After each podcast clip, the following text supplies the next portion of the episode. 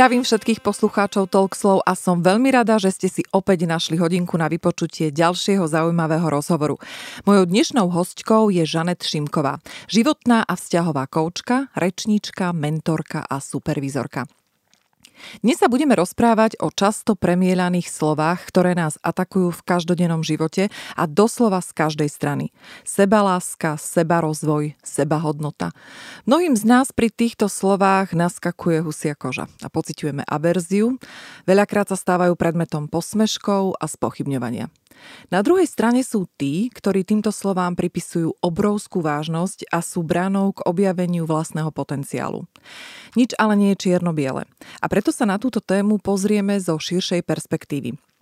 A spolu s Žanet sa zamyslíme nad tým, čo to znamená byť nahá a bez make-upu. Kto to vlastne som?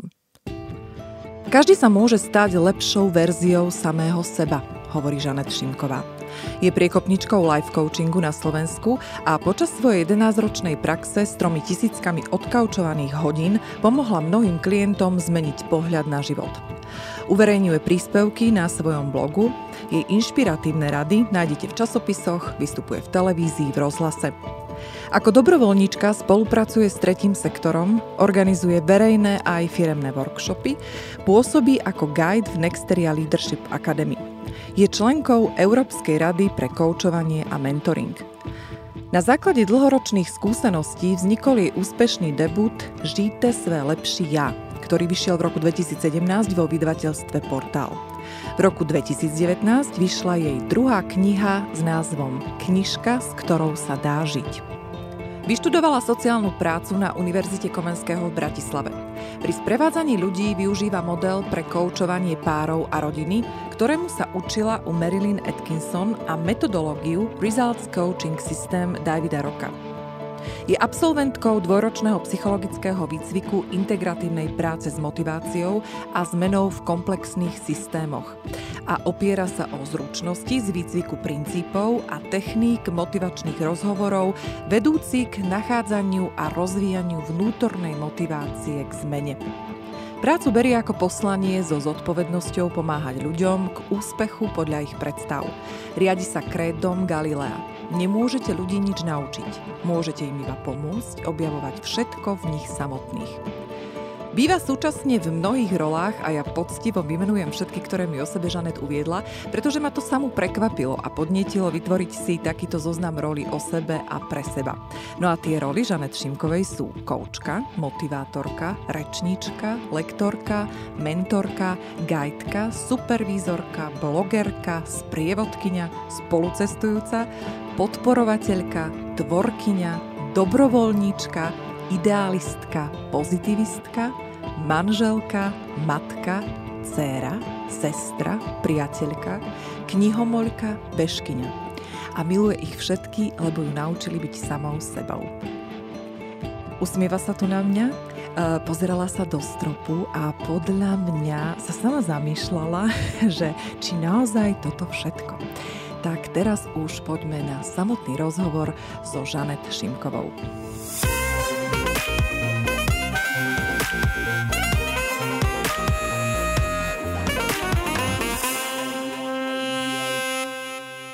Žanet, tak ja vás, alebo teda ja ťa srdečne vítam a musím teda uviesť, aby sme teraz nepomýlili hneď posluchačky na začiatku. My sme si v štúdiu zhruba pred desiatimi minútami potýkali. Takže keď skočíme do vykania, tak to bude úplne autentické. Ako som hovorila, nestriháme rozhovory, takže nebudeme strihať ani tento úvod. Žanet, ja ťa veľmi srdečne vítam a som rada, že si prijala pozvanie na dnešné nahrávanie i napriek tomu, že som dnes prvýkrát meškala desať minút. Takže ja ti veľmi pekne ďakujem takto verejne. Zaslúžiš si to. Ja ďakujem za pozvanie, Mária. Som, som poctená a, a potešená, že môžem byť tvojim hosťom, lebo som mnohé diely počula a veľmi sa mi páči, ako tie rozhovory robíš. A, a to čakanie mi prišlo také úplne, že do pohody naladiť sa, takže za mňa OK. Super, je, ja som rada. Žanet, my máme dnes takú zaujímavú tému, pre mňa určite zaujímavá, pretože uh, už len ten samotný názov Nahá a bez make-upu má veľa podôb. A podľa mňa posluchačky same nevedia, do čoho idem rýpať dnes. Ty si hneď na začiatku uh, vlastne povedala, alebo ja som vymenovala tie roly, ktoré si mi ty uh, poslala v maili. A tých je naozaj veľa, takže ja ich nebudem opakovať znova. Ale chcem sa opýtať inú vec. Kto vlastne si, keď si obrazne povedané nahá a bez make-upu? A je vôbec vhodné, aby táto odpoveď bola zdieľaná s verejnosťou? Teraz si ma krásne zaskočila, lebo túto otázku si, si až tak často nekladiem. A pre mňa je to OK. K mojej práci patrí, že, že ľudia ma chcú zažiť v tej autentickosti a asi, asi by som sa necítila dobre byť v nejakej póze. A prvé, čo mi napadá, že, že teda kto som, tak mne, mne sa tam spontánne ponúka, že veď to si ty, tá, ktorá si naozaj, že, že také toto je pre teba. Lebo pre mňa tá cesta k tomu seba prijatiu viedla práve cez to, aby som sa naučila na seba dívať úprimne a bez tých všelijakých ako keby dovedkov a dodatkov a, a krycích vecí, ako je make-up a, a mnohé iné, na ktoré asi v debate narazíme. Takže uh-huh. som, to, som to ja v tej ako keby neskrytosti a takto nejako, keď sa na seba dívam, sa vidím aj vo vnútri, že, že som obnažená a, a som s tým zmierená. Je, je to pre mňa ako keby obraz, ktorý mi príde veľmi, veľmi prirodzený a, a nemám s tým problém. Uh-huh. No, vieš, ja som narážala skôr m, takým spôsobom, že sú literatúry alebo knihy, ktoré hovoria o tom, že zhodte masky, buďte sami uh-huh. sebou. Je ale literatúra, ktorá hovorí, majte masky, mm. učte sa s nimi žiť, používajte ich. Mm. A to je presne ten moment, kedy tá literatúra a všetky tieto vedomosti sú nám veľakrát úplne že na nič, mm. pretože sa v tom zmietame a nevieme, o čo vlastne ide. Tá otázka, ktorá smerovala, kto vlastne si, je otázka toho, že je vôbec možné, aby sme za ten život zistili, kto, zle, kto sme vlastne, pri tom, že používame toľko tých rolí? Podľa mňa je to nutnosť. Čím skôr na to prídeme, kto sme, tým lepšie pre nás, lebo si tie role môžeme užívať. Uh, moja predstava prepínať medzi rolami je, je taká, že, že som to stále ja, len budem používať možno iné vyjadrovacie prostriedky, keď budem matka, ako keď budem Milenka. Ale stále vychádzam zo svojho vnútorného sveta, zo svojich hodnot, zo svojich postojov.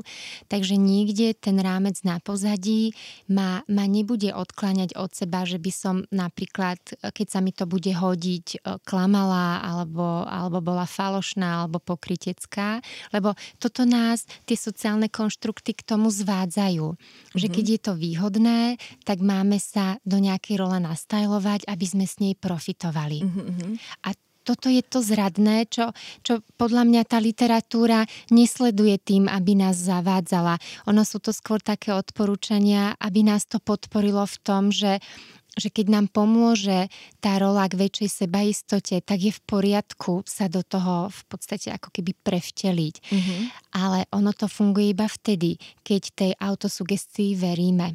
Mm-hmm. Taký klasický príklad, ktorý sa uvádza, že, že keď uh, si chcete pripadať úspešný a, a dá sa to od pohľadu odčítať napríklad cez šaty, cez vizáž, tak si tým pomôžte. A, a toto je, myslím si, že prirodzené, že, že chcieť stvárniť toho človeka, o ktorom si myslíme, že je našou lepšou verziou. Ale spôsob, akým to urobíme, je rozhodujúci. Lebo ak to urobíme tak, že poprieme nejakú časť seba, alebo ju zatratíme, znevážime, tak tým pádom nejakým spôsobom deštruujeme ten sebaobraz a, a nejaká časť nášho ja si to dobre pamätá. Takže neoplatí sa so sebou obchodovať, uh-huh. lebo potom sú z toho také tie aj celkom nefér obchody, alebo nie je v tom nejaká ani harmónia, ani vyrovnanosť a potom nám to ubližuje. No dobre, Žanet, a ideme do praxe. Aj. A ideme vrtať. A tieto časti ja mám najradšej. Zober si napríklad takú babu, ktorá je naozaj, že teraz má, má proste nejaké rande, alebo ide sa chystať na to rande, hej? Mm-hmm. A nie je mi celkom jasné, či tá žena dokáže byť na tom prvom rande sama sebou, mm. pretože určite chce vytvoriť to najlepšie ja, ty už sa tu usmievaš a prikyvkávaš, áno, to sa mi páči. Škoda, že nemáme obraz dnes. No, takže chce uh, byť tou najlepšou verziou ja, ale mne sa teda nezdá, aj napriek tomu, že hovorím aj o sebe, že teda ideme tam s tou naozajstnou, s, to, s tým odhalením alebo s tým autentickým ja. Ani to nie je možné. No. Mm-hmm. Tu máme dočinenia s takým fenoménom, že my keď chceme zanechať ten dobrý dojem, tak sa veľa snažíme a tým mm-hmm. pádom to ide na úkor tej prírodzenosti. Mm-hmm. Čiže určite by sme to nemali prehnať do podoby, že ideme na kávu a dáme si večerné líčenie, asi ano. To bude divné. Keď sa nelíčime bežne. Mm, mm-hmm. Áno. Mm-hmm. A, a rovnako uh, my, my v podstate potrebujeme byť stotožnené s tým, že ako vyzeráme, keď podtrhneme nejakú časť svojho ja. To znamená, že je v poriadku zvýrazniť oči, ak, ak sú to tie, ktoré nám ľudia chvália a povedia, že ten uh-huh, náš pohľad uh-huh. je žiarivý a my tomu ešte trochu dopomôžeme tou šminkou. Uh-huh. Ale veľmi rýchlo sa dá rozoznať, v akom veľkom krči sme. A tam, tam je opäť taký paradox. Prvý dojem máme málo kedy šancu naprávať, takže mm. je veľmi rozhodujúci. Akurát, myslím si, že všetci zažili ten pocit, keď to prvé rande dobre nevíde, práve preto, že my nevieme byť uvoľnení, lebo sa snažíme až tak veľmi, že, že nás to z tej prirodzenosti vyhodí. Mm-hmm. Ale tam je našťastie celkom spravodlivý ten efekt, že obaja sa tam veľmi snažia, takže, takže majú pochopenie pre toho druhého. A ten, ten priestor toho randenia potom vytvára tú autentickosť, aby sme sa my ukázali v tej pravej rovine. A to je, si myslím, dneska v tej sťahovosti také, také riskantné, že ľudia si nedoprajú čas na to spoznávanie. Že, že sú schopní to v tých ideálnych podmienkach vytvárať. Teraz myslíš, hovoríme o vzťahu? Muža, žena? Áno, uh-huh. áno, alebo o tom prvom dojme vo všeobecnosti, uh-huh. že keď, keď si vezmeme, že, že tá medziľudská interakcia stojí na tom, na tom dobrom dojme a, a že prezentujeme tú svoju lepšiu verziu, uh-huh. tak má to veľa výhod, pokým ten sebaobraz taký pozitívny udržíme.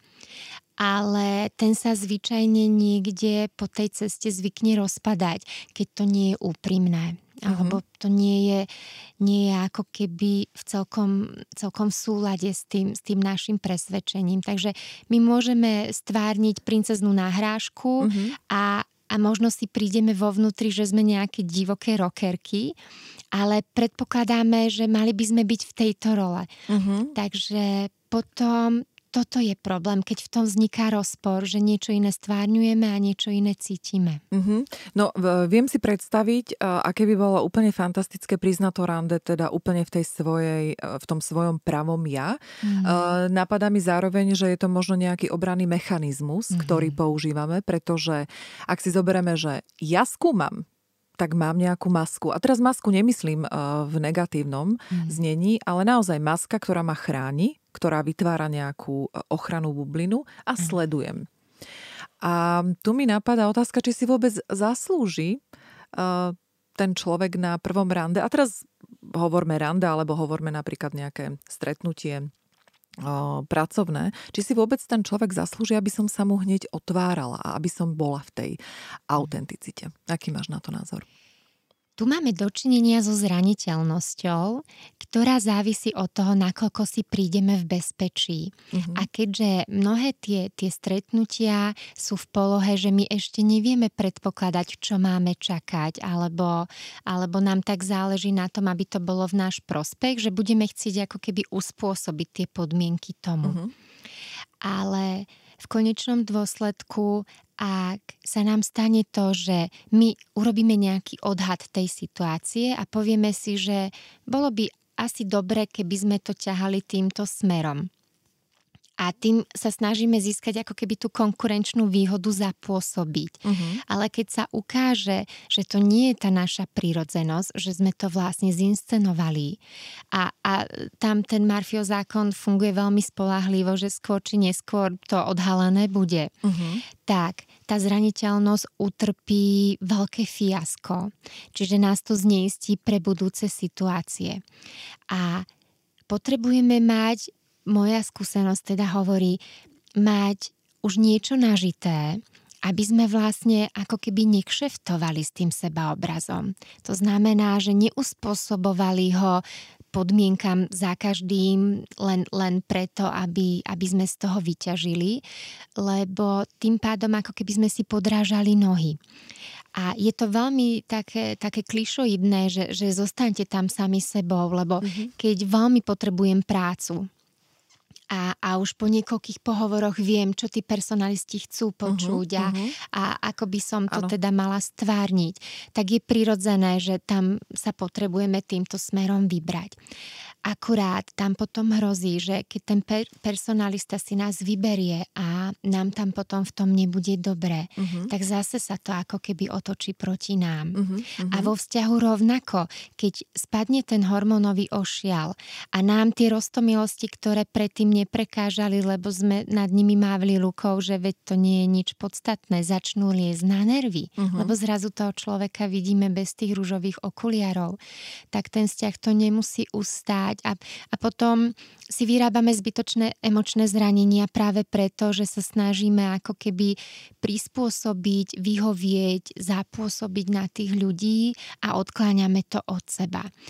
A tá zraniteľnosť teda súvisí s tým, že nám v detstve veľmi ako keby silne bolo sprostredkované, že aby sme boli ľúbení a prijatí, uh-huh. máme náplňať isté očakávania a správať sa istým spôsobom. Takže my to do tej schémy naťaháme mimovoľne, do tých piatich rokov života to vyrobí až tridsať až štyridsať percent z toho nastavenia. Tak to uh-huh. veľmi na nás to prostredie uh-huh. pôsobí. Uh-huh. A my s tým potom narábame. Čiže čím sme zažili autoritatívnejšiu a, a takú dogmatickejšiu výchovu, tým sme plní tých, tých predsudkov a, a nejakej rigidity, mm-hmm. ktorú používame na to, aby sme boli v bezpečí. Ale žiaľ, toto je iluzórne bezpečie. Ono nám to len navodzuje ten pocit, že keď budeme v tejto póze, tak nás ľudia budú mať radi. Mm-hmm. Lenže vzniká taký fenomén a to je ako keby taká, taká spätná rána z tej zraniteľnosti. Že my keď sa prispôsobujeme tým iným, tak my vo vnútri z toho môžeme mať veľmi zlý pocit. Mm-hmm. Že my sa musíme prepínať do toho, aby sme ostatným vyhoveli. A zvyčajne to nejde sklbiť s tým, že, že vyhovieť aj sebe, aj tým iným. To je také trochu na schizofréniu. Mm-hmm. Čiže ako keby nás tie skúsenosti a, a to nážité viedli k tomu, že, že pokojne tam zostaň sama za seba a príjmi sa aj s tými nedokonalosťami a urob z nich to, že, že tým, že ich akceptuješ, tak tú zraniteľnosť dávaš do polohy sily. Toto je ako keby také... Áno, trošku si mi nahrala s tým, keď hovoríš o tom, že aby sme sa páčili tým druhým ľuďom. Určite si spomínaš na prieskum, ktorý robila firma Dow, myslím, hey. kde zisťovali, ako žena vníma svoju krásu. Hmm. A z prískumu vyplynulo, že iba štyri percentá žien sa cítia krásnymi, čo je úplne že mizivé percento. Úplne že prekvapivé. Túto otázku paradoxne kladiem často aj ja ženám, s ktorými sa rozprávam, s ktorými som v nejakej interakcii. A veľakrát sú tie odpovede váhavé, keď sa ich spýtam, že čo je na tebe to krásne, povedz mi. Mm-hmm. Takže tie dámy odpovedajú, teraz aby som nepaušalizovala, ale je to veľakrát tá odpoveď toho, že to sa musíš spýtať iných, to mm-hmm. vieš, ja sa tu nechcem chváliť. Uh, a samozrejme, že ja, keďže viem, kde cieľim, tak dvíham ma zo stoličky, poviem ti pravdu, mm-hmm. uh, pretože ty hovoríš, že buďme sami sebou, mm-hmm. a, ale ako náhle si dovolí človek byť sám sebou, tak je v podstate veľakrát odsudzovaný tým, že je namyslený, dôležitý, mm. že vyčnieva zradu a ja neviem čo všetko. Takže sú to stále veci, že áno, teória, teória hovorí mm. buď sama sebou, ale tá prax, ktorú potvrdil presne aj ten výskum Dow, tak tunák mi niečo neuniklo. Tak ako by si sa k tomuto vyjadrila? Celkom to nesedí. Ja to zažívam pri klientkách, ktoré sprevádzam k tomu, aby, aby si tú autentickosť mohli dovoliť, lebo to nie je také jednoduché tú zraniteľnosť zniesť.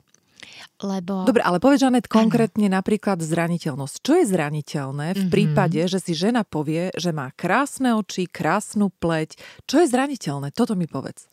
A toto je skvelý, skvelý postreh, Mária, lebo keby sa na to pozerali takto, tak si povedia, že ale je legitímne oceniť na sebe veci, ku ktorým ja sama vzhliadam. Mm-hmm. Akurát... Priznať to. To je hey, to, že tie mm-hmm. ženy sa boja toho hey. priznať, aby nevyzerali v spoločnosti, že sú... Mm. dôležité, namyslené? Samolúbe, zaujímavé, áno. To je zaujímavé. zaujímavé. Tak. Opäť, opäť uh-huh. nás k tomu priviedlo to, to prostredie, ktoré, keď si vezme všetky tie manipulačné povery, ktoré žene od, od detstva sú nejakým spôsobom zdôrazňované, že buď tou milou, takou nežnou, krehkou uh-huh. a to ako keby sa rovnalo, že a zároveň buď neviditeľnou, aby si príliš zase nebudila pozornosť a to nám toto, prosím ťa, vštepuje? Aké máš skúsenosti? Vštepujú to matky? Vštepujú to otcovia? Kto to vštepuje tým ženám? To je asi mix takého toho prostredia, že vezmi si, že generácia našich mám mm-hmm. nemala žiadny priestor si tam ten sebaobraz nielenže pestovať, ale kde by ho použili? Mm-hmm. Vieš, keď, keď mm-hmm. berieme štyridsiatnikov mm-hmm. plus mm-hmm. mínus, áno, áno. ale tá vlastne zakomplexovaná mama to prenesie na tú dcéru v domnení, že bude pre ňu lepšie, keď v tej skromnosti a prispôsobivosti pôjde takým, takým tým bezpečným smerom, aby sa, nedaj Bože, neudialo, že ju to niekam zavedie, kde by bolo príliš veľa koketérie, uh-huh. alebo kde by budila takú tú pozornosť, že už to nie je nejaká taká, ako keby, že seriózna tá, tá ženská rola. Takže aby nás podľa mňa ochránili, tak to preháňajú s tými varovaniami. Ja neviem, ja sa napríklad z detstva pamätám, že, že dievčatá nevisia na prelieske dolu hlavou so sukňou cez oči. Áno, aby nohavičky nebolo vidno. Tak, a, mm-hmm. a nehrajú futbal, lebo na tých bielých pančuškách tá zelená vyzerá divne. Mm-hmm. Takže sú to také, také ako keby nenápadné odporúčania, ako by sme sa mali vlastne správať, aby, aby to bolo ešte považované za... A neviem, najviac mi tam rezonuje slušnosť, skromnosť mm-hmm. a, a, a také, mm-hmm. také to, kde ako keby tá žena... naozaj mala byť neviditeľná, uh-huh. aby, aby bola v podstate ocenená za to, že má nejaké cnosti. Áno. No a to mi zase opäť nahrávaš, pretože to hovoríme, z tohto všetkého mi vyplýva a samozrejme, že to potvrdzuje aj veľa ženskej literatúry, že toto sú vlastne nejaké dozvuky tej socialistickej výchovy. My dve, obidve, štyridsiatničky, sme zažili uh, ten socializmus, kedy na najvýš, a dospievali sme vlastne v tom čase, kedy na najvýš sme sa mohli porovnávať s, k, so spolužiačkou, so susedou mm-hmm. z ulice, alebo z paneláku. Uh, potom učiteľka bola taká, mm-hmm. taký vzor, lebo teda uh, to bola asi jediná žena, ktorú sme videli pekne oblečenú, okrem ostatných, nie? Mm-hmm. No a potom tie hlásateľky a bla bla bla, hej? Mm-hmm. Takže to bolo všetko, toto boli naše vzory. A teraz, to, čo si povedala pred chvíľou, uh, my v podstate... Uh, si uvedomujem, že aha, dobre, ok, tak toto je dozvuk tej doby, mm-hmm. toho socializmu. Ale, Žanet, my tu máme milión literatúry, milión sociálnych sietí, uh, milión možností. A ako je možné, že to, čo sme pomenovali, stále pretrváva v dnešnej generácii? Hmm. Áno, tiež si kladiem často tú otázku, lebo keď si vezmeš, tak generácia mladých žien, ktoré sú nem tridsať minus, dvadsať minus, áno. nie, že by boli ušetrené toho, že by nemuseli trpieť komplexami. Na, na nich tam zase číha, číha taký ten kult tej, tej krásy, ktorá je zase posunutá do roviny, že, že malovátkami vytvoríš umelecké dielo a, mm-hmm. a v podstate oni sú zase navyknuté si pomôcť k tomu obrazu až, až, až tak prehnane by som povedala, mm-hmm. že, že to možno nemusí byť až v takej miere. Ale rovnako sa potýkajú s niečím, čo, a, a snáď to teda bude odpoveď na tvoju otázku, keď to zovšeobecním, súvisí s tým, že nie pre každú z tých, z tých žien bude prirodzené ísť do tej revolty a niekde si priznať, že OK, tak hoci nie som krásna, nemám zlatý rez, modelkovskú postavu, tak mám čo ponúknuť a som hodná obdivu. Lebo to chce, to chce guráž a aj taký ten nejaký zdroj tej vnútornej sily sa k tomu prepracovať, lebo my máme dočinenia s procesom, kedy tú ženu v sebe zrodíme.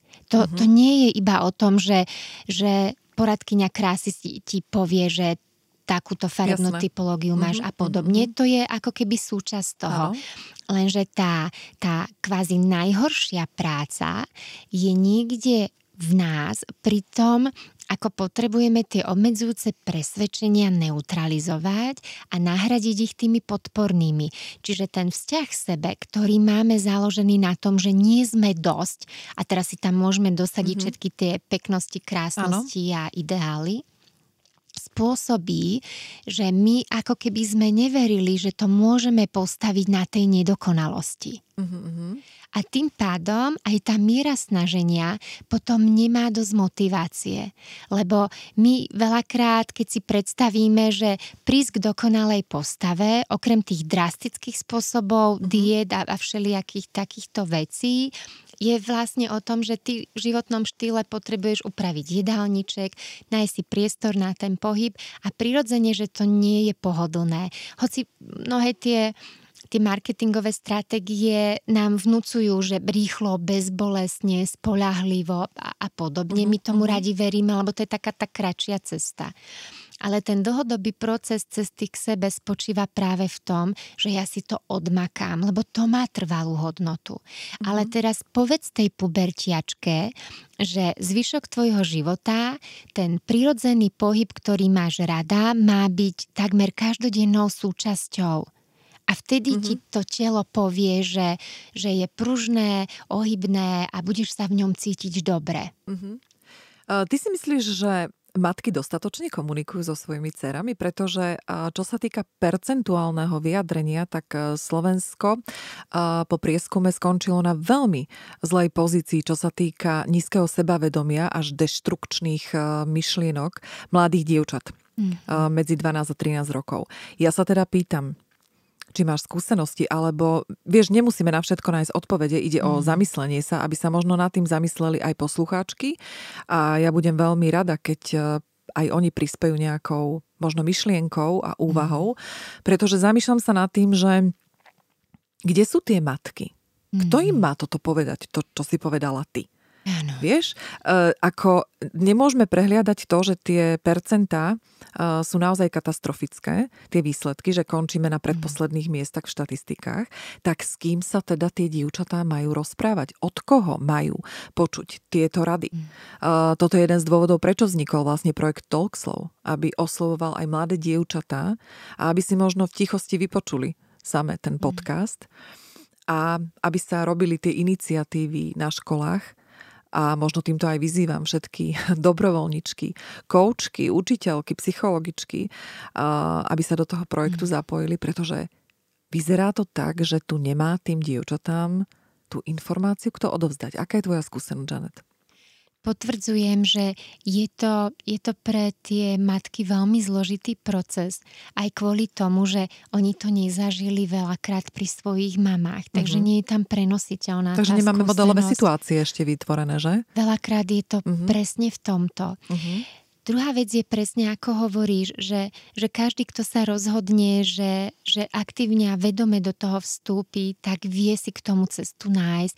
Preto sú také, také populárne tie ženské kruhy, kruhy sesterstva a, a tie kvázi zasvedcovacie rituály, ktoré napríklad pomáhajú matke a dcére uh-huh. prejsť práve cez tú životnú etapu, že z tej dcéry sa už vo veľmi rannom veku stáva žena, lebo ona začína menštruovať veľmi skoro. Uh-huh. Uh-huh. A toto je taký prvý kritický bod, kedy to môže tú matku zaskočiť, že jej desať jedenásťročná dcéra má zrazu menzes a mm-hmm. ona si povie, čo s tým, keď ja som ho mala na strednej, mm-hmm. veď ona je mm-hmm. ešte dieťa. Mm-hmm. Takže je tam podľa mňa veľa hanby, rozpakov a, a takého toho neporadenia si, že, že mm-hmm. ako vôbec na to.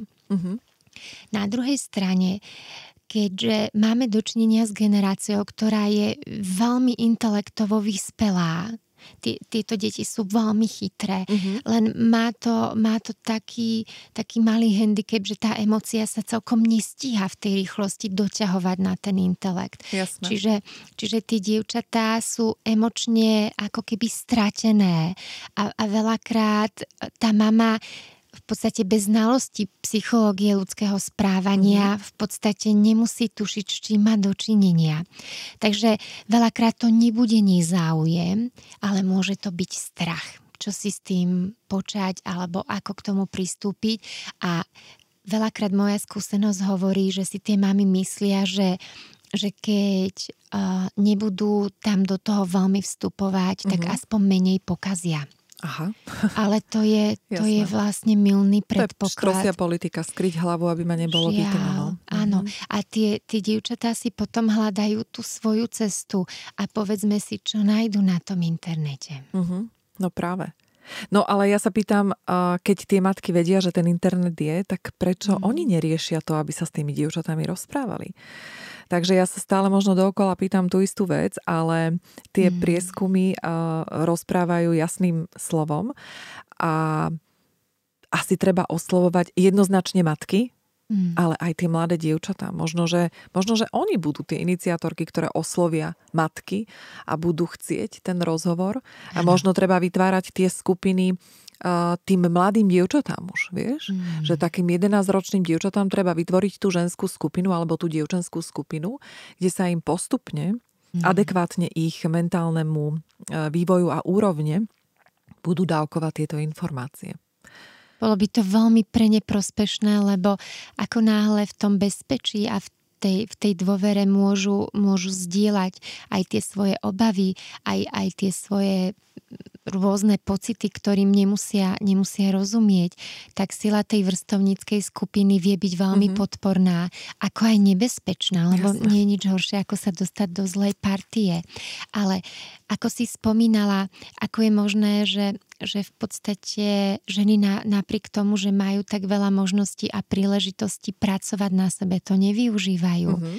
Tak na toto by bolo zaujímavé urobiť teda prieskum, že čo im bráni väčšmi sa otvoriť, byť, byť vnímavejšie, mm-hmm. odvážnejšie. Ďakujem za tip. To, to je dosť možné, že to spracujem v tom projekte. Mm-hmm. Uh, to je dobrá, áno, pripomienka, že čo im to vlastne, čo im vlastne uh, prekáža k tomu. Mm-hmm. V tom teda.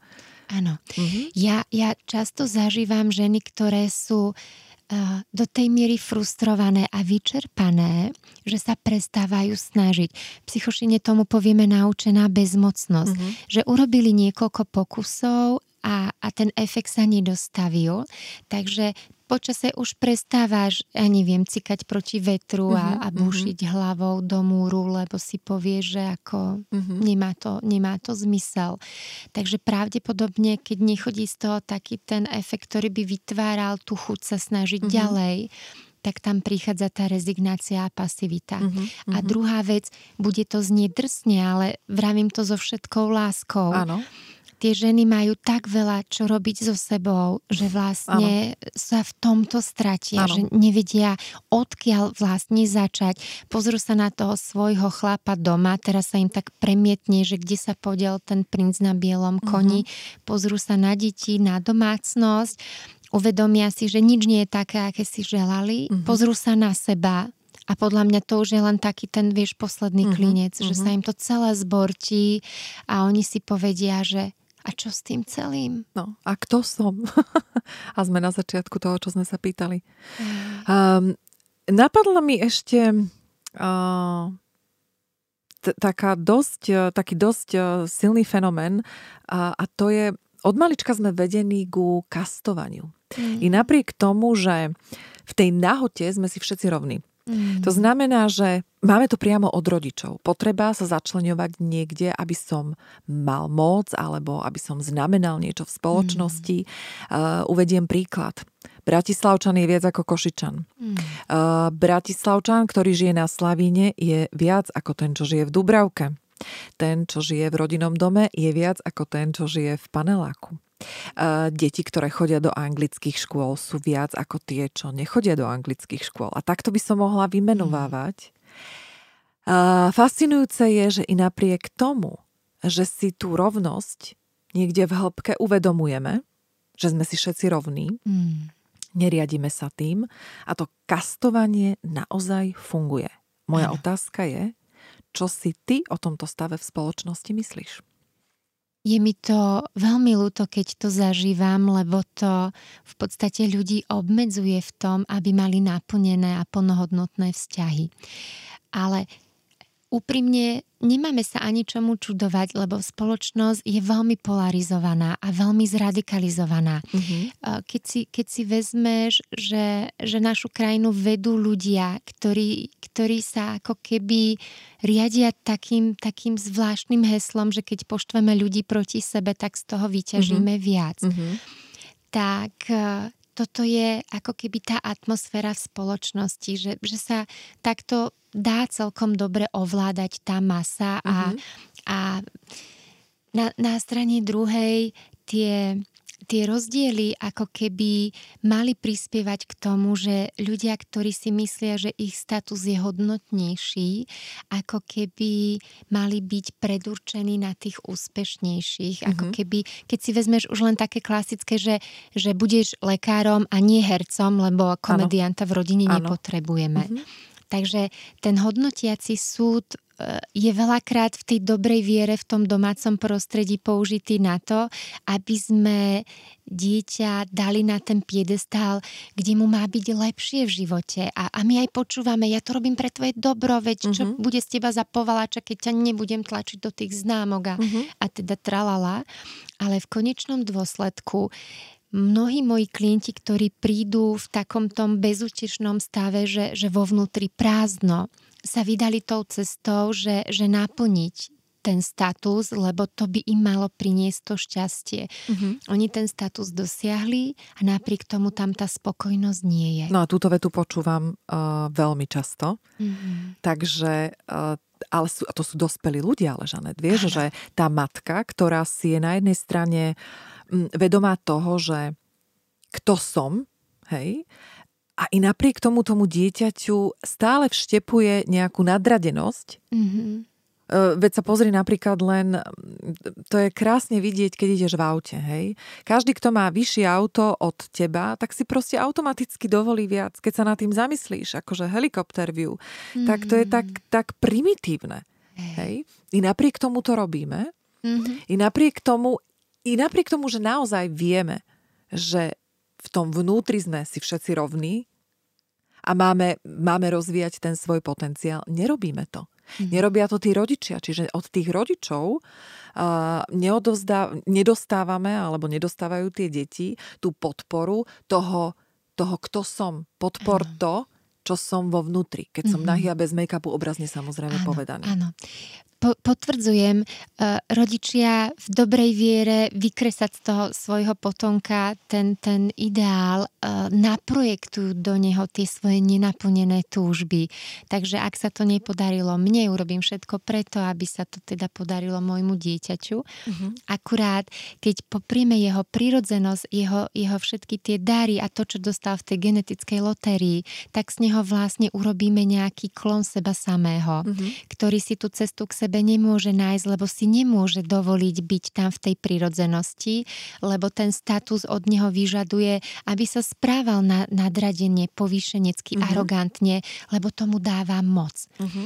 A ano. ten Ten uh, prach citlivosti na moc majú niektorí jedinci extrémne vyminutí. Paradoxne vieš kvôli čomu? Nie. Nedostalo sa im bezvýhradnej lásky. Mm-hmm.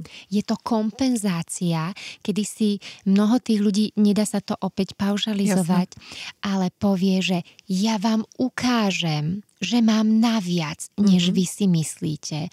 Takže tá prehnaná ambicioznosť a snaha o ten perfekcionizmus vychádzajú z toho, že neboli uznaní a docenení ako deti. Uh-huh, uh-huh.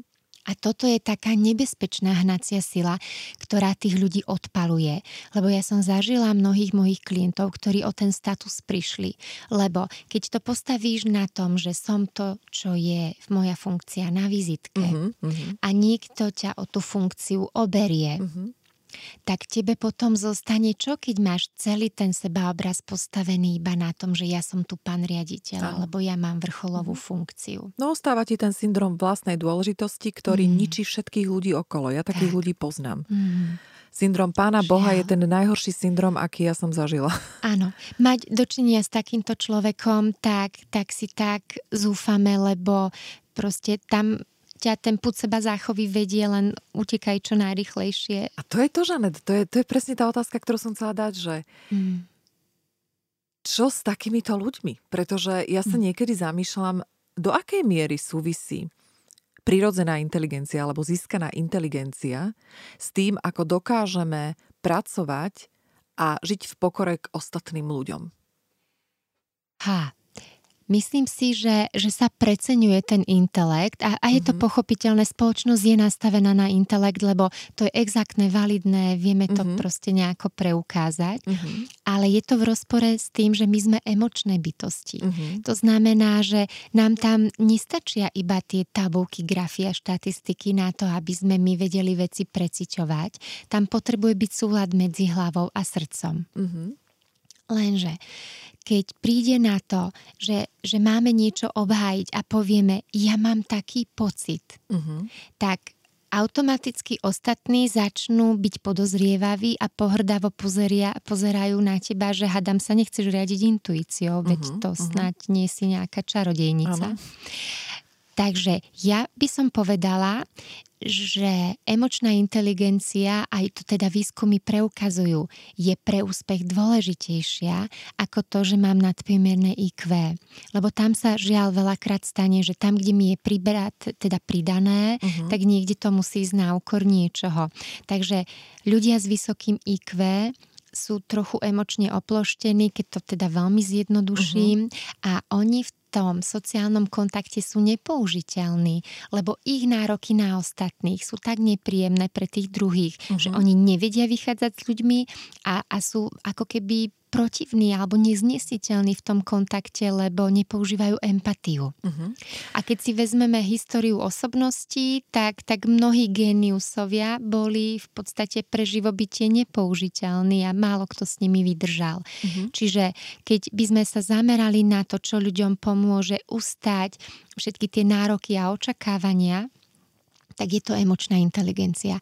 A u nej je skvelé, že ju vieme doživotne rozvíjať. Čiže tá klasická, ona niekde pre tridsiatkou začne už len ako keby tak stagnovať a potom sa trošku zmenšuje s pribúdajúcim vekom. Mm-hmm. Emočnú my v deväťdesiatke môžeme byť obrovské osobnosti práve preto, že životná múdrosť plus tie iné veci nás rozvinuli do verzie, že wow. Mm-hmm.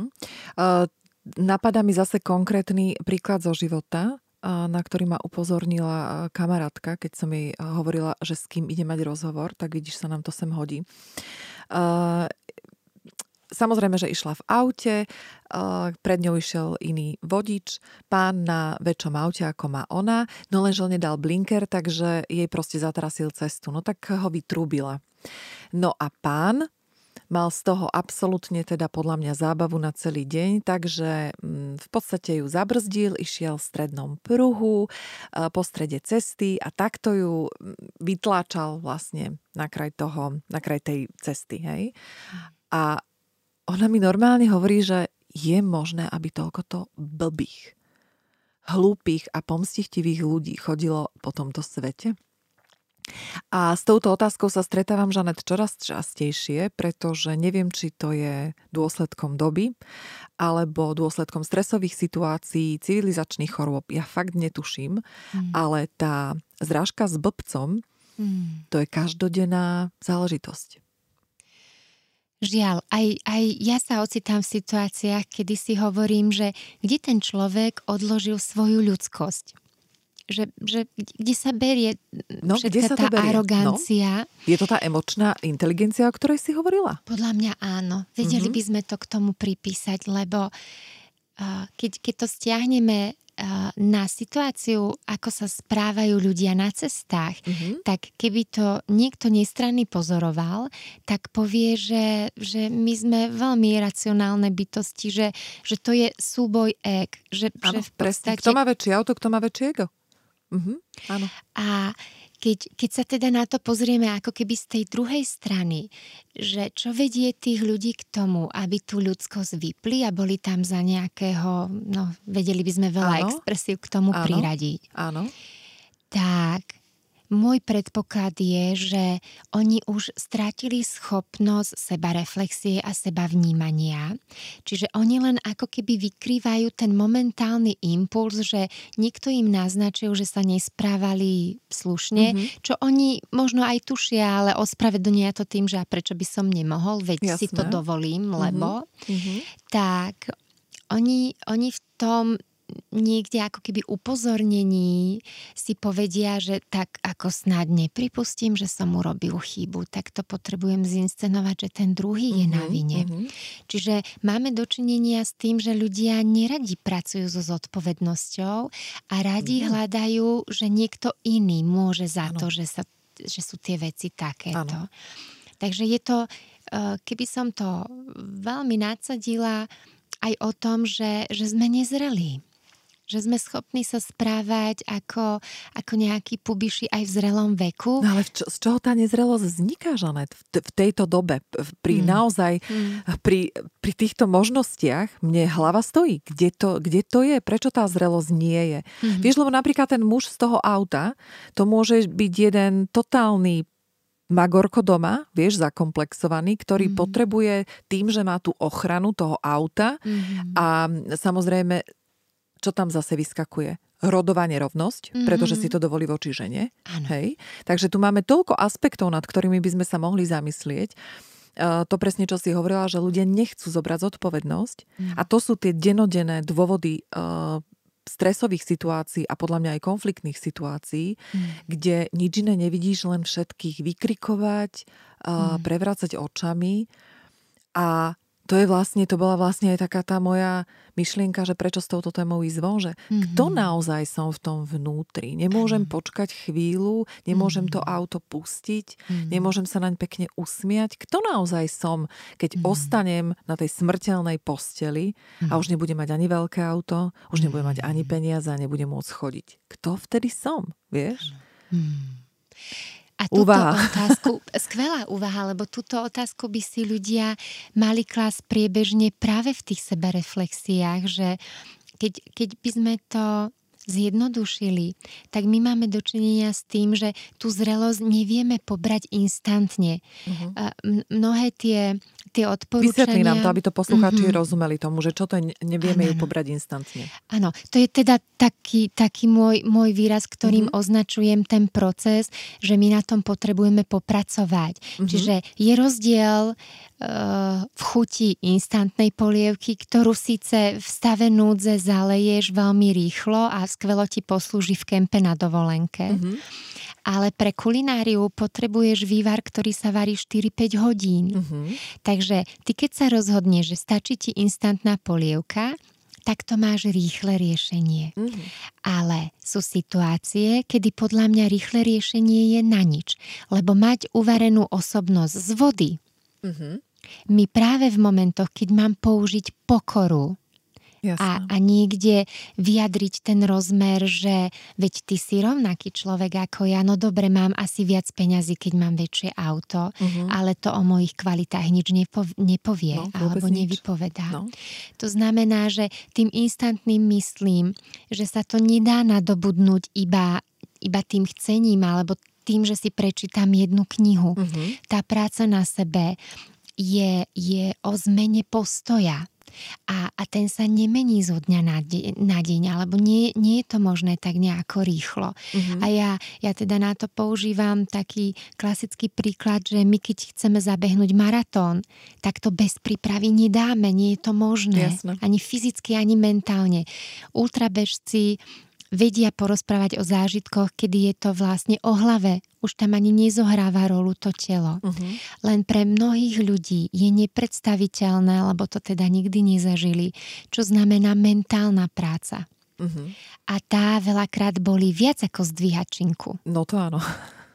To áno. A myslím si, že v tomto evolúcia nás trochu poškodila v tom, že nám niekde do výbavy namiešala, že sa máme vyhýbať nepohodliu. Uh-huh. A už, už je to vlastne preukázané aj jednobunkový organizmus, keď mu v tom prostredí vyrobíš nepohodlie, tak zdrhá, čo to dá, aby uh-huh. sa v podstate uh-huh. tomu vyhol. Uh-huh. Vezmi si naše miliardy buniek, z ktorých sme zložení. A, a príde do, do mozgu signál, že nepohodlie. Takže my spakujeme všetku dobrú vieru v tie naše lepšie kvality a použijeme automaticky to, čo máme po ruke. Uh-huh. Takže pokým sme ešte neodviedli dobrý kus práce na tom, aby sme boli naozaj charakterní, čestní, zodpovední a, a, a nemali v tom hodnotovom rebríčku všetky tie ušľachtilé veci niekde v popredí, tak prirodzene, že automat povie, že no tak a čo, tak budem zachrapúňa, no a čo, prežijem uh-huh. ja, lebo som silnejší a väčší v tom aute. Uh-huh. Takže je to takéto skratkovité riešenie. Ale keď my potrebujeme nahradiť to automatické, takéto pudové a takéto živočíšne, lebo u chlapov ten testosterón má veľmi rýchly nástup. My, my v tej sofistikovanosti budeme ešte sa zapodievať tým, že, že chudačik možno mal zlý deň, alebo Aha. ráno ho manželka zle odprevadila, alebo proste Jasne. použijeme tú mm-hmm. empatiu. Mm-hmm. Ale jeho sila a hrubosť povedia, že a, no a čo? Ako nebudem sa ja tam starať o to okolie, veď ja tuto pán tvorstva idem, keď mm-hmm. to zase Jasne. ako genderovo podelíme. Mm-hmm. Takže my veľakrát tie očakávania, ktoré od ľudí máme, máme preto, lebo si my niečo vážime a považujeme. Čiže ako keby sme prirodzene očakávali, že to tak budú mať aj ostatní. Mm-hmm. Lenže my, my sa teda... Pardon, budeme potýkať s prototypmi, ktorí budú na tej svojej ceste niekde a ja sa ani nečudujem, že to používajú, lebo vezmi si, že, že im to vytvára ten žiaduci efekt. Oni tou hrubou silou dosiahnu ano, veľmi ano, veľa. Dosiahnu. Čiže prečo by to menili? Uh-huh. A tá zmena je veľakrát strastiplný proces v tom, že keďže na ňu potrebuješ veľa času, energie, kapacít a neodohrá sa to príliš rýchlo, ako by sme potrebovali, uh-huh. tak tá investícia je veľká.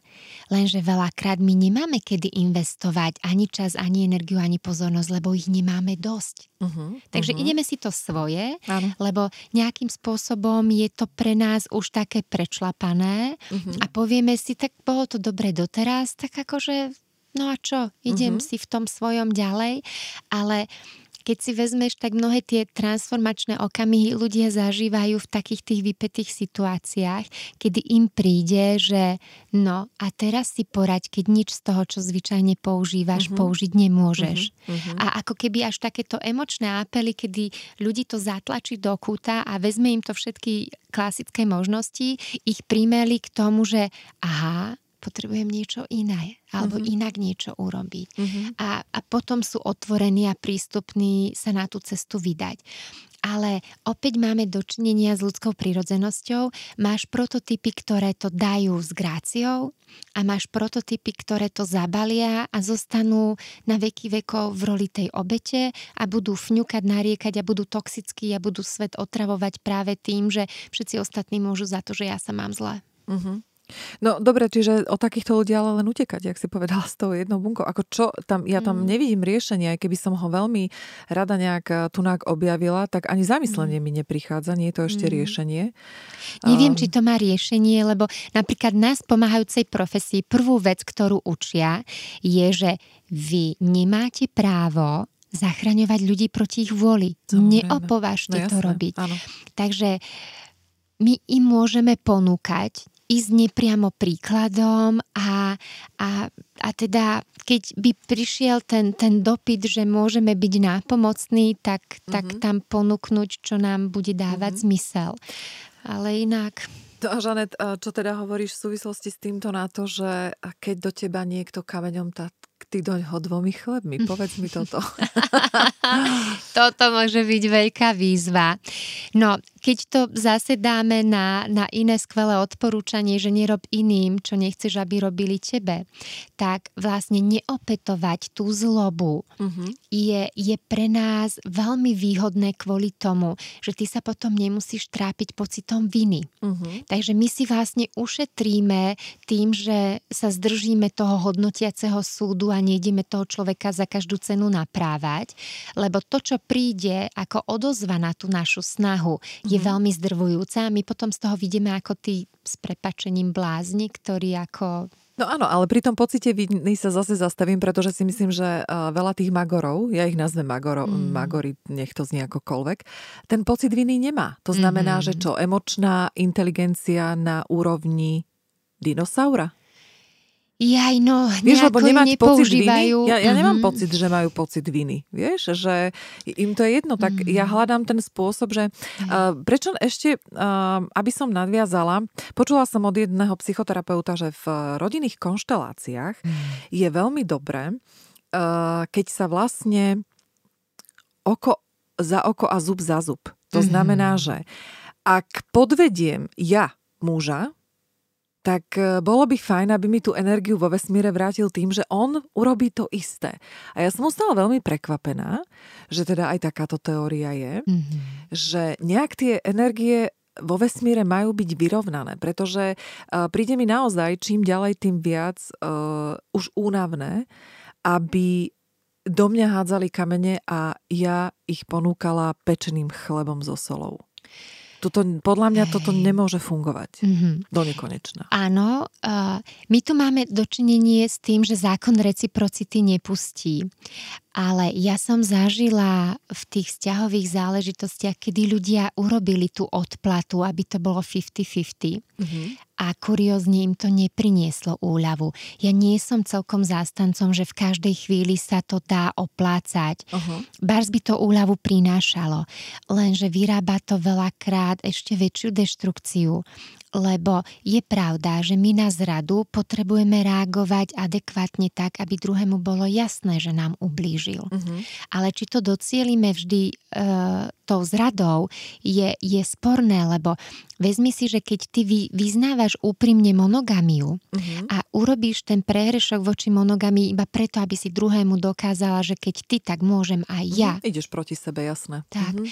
Takže, ale áno, e, zákon zachovania energie Je, je, je všeplatný a my by sme nemali v podstate pristupovať k tým veciam, že budeme to oplácať dvojnásobnou dávkou dobra spôsobom, že to ide na úkor nás.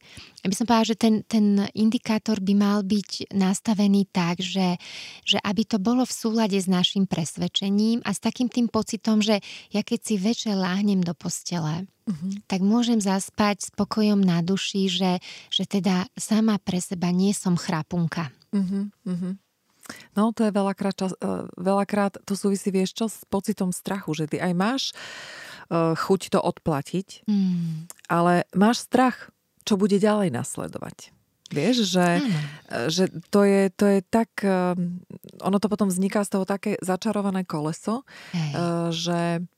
Naozaj veľakrát nevieš, ako máš reagovať. Mm-hmm. Hej? Či máš trúbiť stále na to auto, hej. alebo sa na neho usmiať, mm-hmm. alebo keď ti hodí kameň do auta, že či aj ty by si mu najradšej kľúčikom mm-hmm. nepoškrábal to auto. Že, vieš, že nie vždycky už máš tú silu zotrvať a povedať si, nevadí, veď ten jed je len jeho jed. Vieš, mm-hmm. pretože ano. Vyzerá to tak, že tým silným to naozaj vychádza v mnohých situáciách.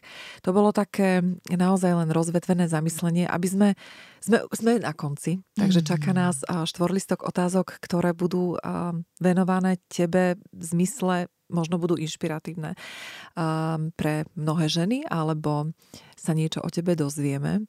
Ale pred tým štvorlistkom ešte predsa jedna otázka. Ako by si celú túto našu tému zhrnula? Čo odporúčaš uh, tým ľuďom, ktorí naozaj sa chcú zaoberať tou otázkou, kto naozaj som? Hmm. Prvé, čo mi napadá, je, aby počúvali ten vnútorný hlas, ktorý im súhlasne kýve pri niektorých veciach a pri iných krúti hlavou, že, že nie.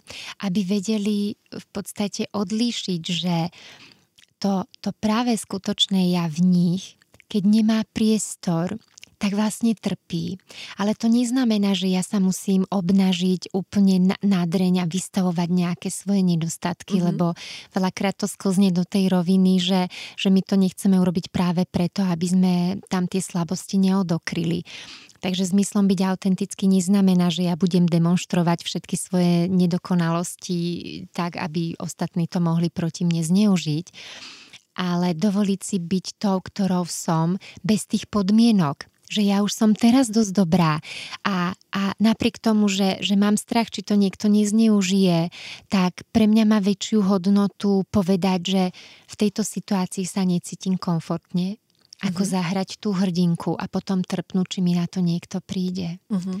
Čiže by som povedala, že si dovoliť ako keby skúšať tie svoje polohy aj v situáciách, kedy si myslíme, že to nemusí byť celkom bezpečné, ale presvedčiť sa, lebo veľakrát ľudia uh, radšej príjmu niekoho s nedokonalosťami ako toho dokonalého. Mhm. Dobre, tak uh, na to niekomu pomôže. No a poďme na samotný štvorlistok. Čo by Žanet Šimková z pozície dnes zrelej ženy a skúsenej koučky poradila svojmu tridsaťročnému ja? Jeho, aby bolo gurážnejšie a rozhodnejšie a neotáľalo. Mm-hmm. Ja si veľmi pamätám. Pre mňa bola tridsiatka zlomový bod v živote, lebo ja po tú tridsiatku som sa potácala takým spôsobom, teraz sa už na to pozerám, že vďaka za to, lebo som mala dostať zo pár poriadnych lekcií, mm-hmm. ale mohla som si trochu skrátiť ten čas takého toho bezprízorného motania sa, mm-hmm. ale všetko je tak, ako malo byť. byť, takže, ale keby som cúvla, tak, tak sa tak viac pošťuchnem, že, že moja už ako prestaň túto sa hrať na nejakú nemohúcnu a pustí sa do toho. Uh-huh. Aké to je krásne, že keď sa vieme s perspektívou niekoľkých uh-huh. rokov na to pozrieť a čo by sme všetko hey. robili. Ale možno to pomôže niektorým tým tridsiatničkám práve a o to nám ide. Uh, za čo si v živote najviac vďačná? Za všetky tie dary, ktoré mi boli dané a za vedomie toho, že tie dary môžem používať. A daj konkrétne niečo, ano. Aby sme neboli všeobecní. To, že napríklad mm, ja, ja tú moju túžbu slúžiť ľuďom som vnímala vždy, ale nevedela som k nej nájsť cestu. Uh-huh. Takže ja robím povolanie najlepšie možné pre mňa. Uh-huh. Viem si to užiť. Mám, mám tam obrovský pocit zmysluplnosti uh-huh. a, a mne to vyrába takú energiu, že ja mám niekedy pocit, že fakt by som mohla aj nemožné, keby na uh-huh. to prišlo. Tak veľa to pre mňa znamená, že sa môžem takto realizovať. Takže ty si sa našla. Absolútne. To je úžasné. To ti gratulujem. Ja by som to každému dopriala. Ja kebyže mám tú moc, tak tu by som naozaj nadelovala toto, že, že nech si každý pre seba objaví to jeho a, a nech, nech je len v tom. Uh-huh, uh-huh. A je niečo, čo i napriek tým skúsenostiam, ktoré máš vo svojom obore, ťa vie stále prekvapiť, vytočiť, doslova až dostať. Uh-huh. Áno. Ľudská obmedzenosť a hlúposť, ktoré sme tu spomínali. No.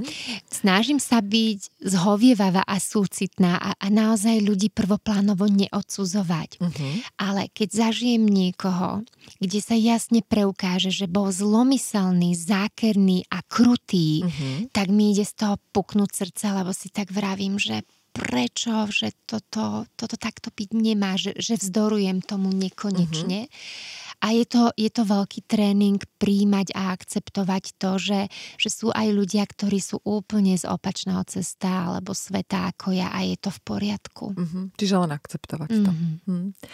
Posledná otázka. V čom podľa teba spočíva ženskosť a čím ju my ženy najčastejšie zabíjame? Mm. Napadá mi tam tak veľa premenných, ale stiahla by som to na ženskú energiu. Lebo určite každá z nás zažila ženu, ktorá nebola oslnivo oblečená ani nalíčená, ale mala taký ten úžasný nejaký charizmatický, áno, no. nejaký, ani, ani to možno nevieme, nevieme pomenovať. Uh-huh, uh-huh. A moja skúsenosť hovorí, že toto je možné vtedy, keď naozaj uh, sme také zaľúbené do seba, máme sa tak úprimne radi, N- nie teraz tak ako keby, že, že prehliadame nejaké naše tie, tie nedostatky, ale, ale že máme so sebou taký ten krásny bezvýhradný vzťah a aj keď vyzeráme ako mátohy a prídeme si nejaké škaredé a ohyzné v niektorej fáze cyklu, tak si povieme v tom zrkadle, že moja, ja ťa ľúbim aj takúto nepodarenú. Uh-huh. A toto, myslíš si, že takto ženy fungujú, hej? Ja by som, ja by som bola rada, keby si našli tú cestu, ako v tom vnútornom dialógu s tým náročným a kritickým ja obhájiť to, že nemusím byť v každom momente za hviezdu. A môžem dať taký príklad, ako som zvádzala súboj so sebou tento víkend. Uh-huh. Lebo som išla na taký zážitkový pobyt, kde to bolo aj na horách, aj s vodou. A prišlo mi, že, že v tom africkom takom stane, kde, kde teda nebude elektrika, a bude tam iba potok, uh, je make-up veľmi nepraktická záležitosť. Uh-huh. A vravím si, no moja, a teraz sa predveď, budeš mať tie gule ísť bez make-upu. Uh-huh. Takže ráno pozerám na seba v zrkadle a poviem si, že moja, veru, že pôjdeš. Ako čo tam budeš s tými roztekajúcimi roz, sa šminkami robiť, však ako uh-huh. to, to nepôjde. Uh-huh. A A bol to taký, taký súboj možno, ja neviem, pätnásťminútový, kedy som to uzavrela, že, že tak ako nebudeš za parádnicu, ale bude tam iná úloha, kde môžeš sa predviesť. A bola som zvedavá, že, že či budem mať v tom okruhu tých osem deväť žien ešte nejakú parťačku. Uh-huh. A tipni si, koľko nás bolo bez make-upu. Ja neviem, ja si nechcem tipovať, lebo ja by som chcela, aby všetky boli s make-upom. Uh-huh. A nebola žiadna asi, že? Či? Všetky boli naličené. Všetky, no. Mm. A, a mne sa to páči. Ja, ja mám mm. rada to, že... Ale to je o tebe teraz táto otázka, takže ja sa k nej nebudem vyjadrovať, že uh, áno, takže ty si bola jediná, ktorá bola bez make-upu. Mm-hmm. Mm-hmm. A urobila som to práve preto, aby som vlastne nemusela riešiť to, či viem sa o ten make-up postarať. Že by mi to prekážalo, lebo by som ho nemohla tam udržiavať ani kontrolovať. Prišlo mi to na obťaž. Aha, okej. Okay. Ty hovoríš o make-upe, ale predpokladám asi na kompletku, že špirála na oči a tak, áno, lebo áno. Bežný make-up sa nezmie, vieš? Takže... Jaj, áno, akože tónovací akože krémik v pohode, mm, ale akože vieš, že, že si upravíš jasné, očka a, a budeš celá a dáš si, áno, mm-hmm. farebnú pomádku mm-hmm. na peri, aby to teda zvýraznilo. Takže som si vlastne dovolila byť tam v tej prírodzenosti a... A povedala som si, že OK, tak uh-huh. ako asi nevyniknem ako, ako keď som s tým make-upom. Lebo to máš také klasické, je úžasná fotka, to si fakt ty. Uh-huh. Nemôže byť podľa mňa nič horšie, keď ťa niekto na no. fotke nespozná. No tak stáva sa, podľa mňa každej žene. Uh-huh. No jasne, že chceme byť za, za tie krásne, ale, ale napríklad podľa mňa dovoliť si uh, byť v tej prírodzenosti Len, len tak, je, je tiež rozmer, na ktorý dorastáme. Uh-huh, uh-huh, to potvrdzujem, úplne. Mm. Ja som nikdy toľko bez make-upu nechodila, ako chodím po štyridsiatke. Mm-hmm. Áno. No ale ešte tá druhá časť otázky ma zaujíma, že čo mm. si myslíš, čím my ženy najčastejšie tú ženskosť zabíjame? Podľa teba. Tým, že sa snažíme narvať do nejakého kultu krásy, mladosti, niečoho takého, mm-hmm. čo, čo je umelo predvytvorené na to, lebo dobre sa to vlastne predáva, keď tá, tá krásna, dokonalá fotogenická žena to predvádza. Takže ja som povedala, že netreba napodobňovať. Mm. Bodaj by padli slova na úrodnú pôdu. Uh, je toho veľmi veľa, čo by sme vedeli prebrať. Mm. A opäť sa mi len potvrdilo, že táto téma ženskosti je nekonečná a vďaka za ňu. Mm-hmm. Vďaka za ňu. Žanet, veľmi pekne ti ďakujem za príjemné rozprávanie. Opäť nám to ušlo veľmi rýchlo. Chcela som upozorniť poslucháčky aj na tvoju knižku, nech si ju určite prečítajú, tá, tú, ktorá vyšla teraz. Knižka, s ktorou sa dá žiť. Mm. Um, možno, že vymyslíme teraz po podcaste, po nahrávaní aj nejakú súťaž, a keby sme ju vymysleli ano. o nejakú knižočku. Ano, a teraz Žanet tu kýva a ja to využijem, ano. pretože ja by som veľmi rada tú knihu, alebo podľa toho, koľko vieš tých kníh poskytnúť, dala naozaj ženám, ktoré tento podcast počúvajú. Mm. To znamená, že urobme takú vec, že tie, ktoré to dopočúvali až do konca, mm. tak nech nám proste len mne na moju adresu, ktorá je maria zavináč talkslow bodka es ká, napíšu mailík s tým, že počúvam podcast TalkSlow a my z tých žien vybereme, alebo môžeš vybrať ty, mm. tú, ktorej knižku pošleme. Čo si ty o tom myslíš? O, veľmi, veľmi rada a, a som ti vďačná, že, že si ju zmienila, lebo to je napríklad jedna z mojich vášní, ktorá mi veľmi pomohla byť to, tou, ktorou som. Mm-hmm. Že ja cez to písanie som si veľmi pomohla. Mhm. Super. Takže ešte raz v krátkosti zopakujem. Naozaj knižku dostane tá, ktorá si podcast s tebou vypočula, rozhovor s tebou vypočula. No a kniha s názvom Knižka, s ktorou sa dá žiť. Uh, koľko knižiek teda, Žanet, môžeme darovať? Keď bude veľký záujem, tak, tak to na, tak navýšime. Tak maximálne dáme tri, dobre? dobre dáme maximálne tri, aby to malo aj svoju hodnotu. A, a keď mi napíšete do mojej mailovej adresy, ešte raz ju zopakujem, maria zavináč talkslow bodka es ká, tak ja zo Žanet vyberem, alebo Žanet vybere kočku, dámu, slečnú, matku, dceru a neviem ešte koho a pošleme jej knižku. Áno. Žanet, tak ešte raz ti veľmi pekne ďakujem a želám všetko dobré. Ja ďakujem aj, aj všetkým vám, ktoré ste nás počúvali a prajem vám z celého srdca, aby ste s takou ľahkosťou išli k tej svojej krásnej podstate a užívali ste si to. Všetko dobré. Počúvali ste ďalší, verím, že inšpiratívny rozhovor s pani Žanet Šimkovou. Veľmi si cením vašu priazeň a taktiež podporu, ktorá mi prichádza naozaj vo veľkej miere. Ak sa vám štýl a obsah rozhovorov TalkSlow páči a rezonuje s vami, budem rada, keď sa stanete pravidelnými odberateľmi podcastu a odporúčite ho svojim blízkym a známym. Pravidelne nás môžete sledovať už aj na webovej stránke w w w bodka talkslow bodka es ká a tiež aj na sociálnych sieťach, kde sa rozviete všetky aktivity, ktoré pre vás pripravujem.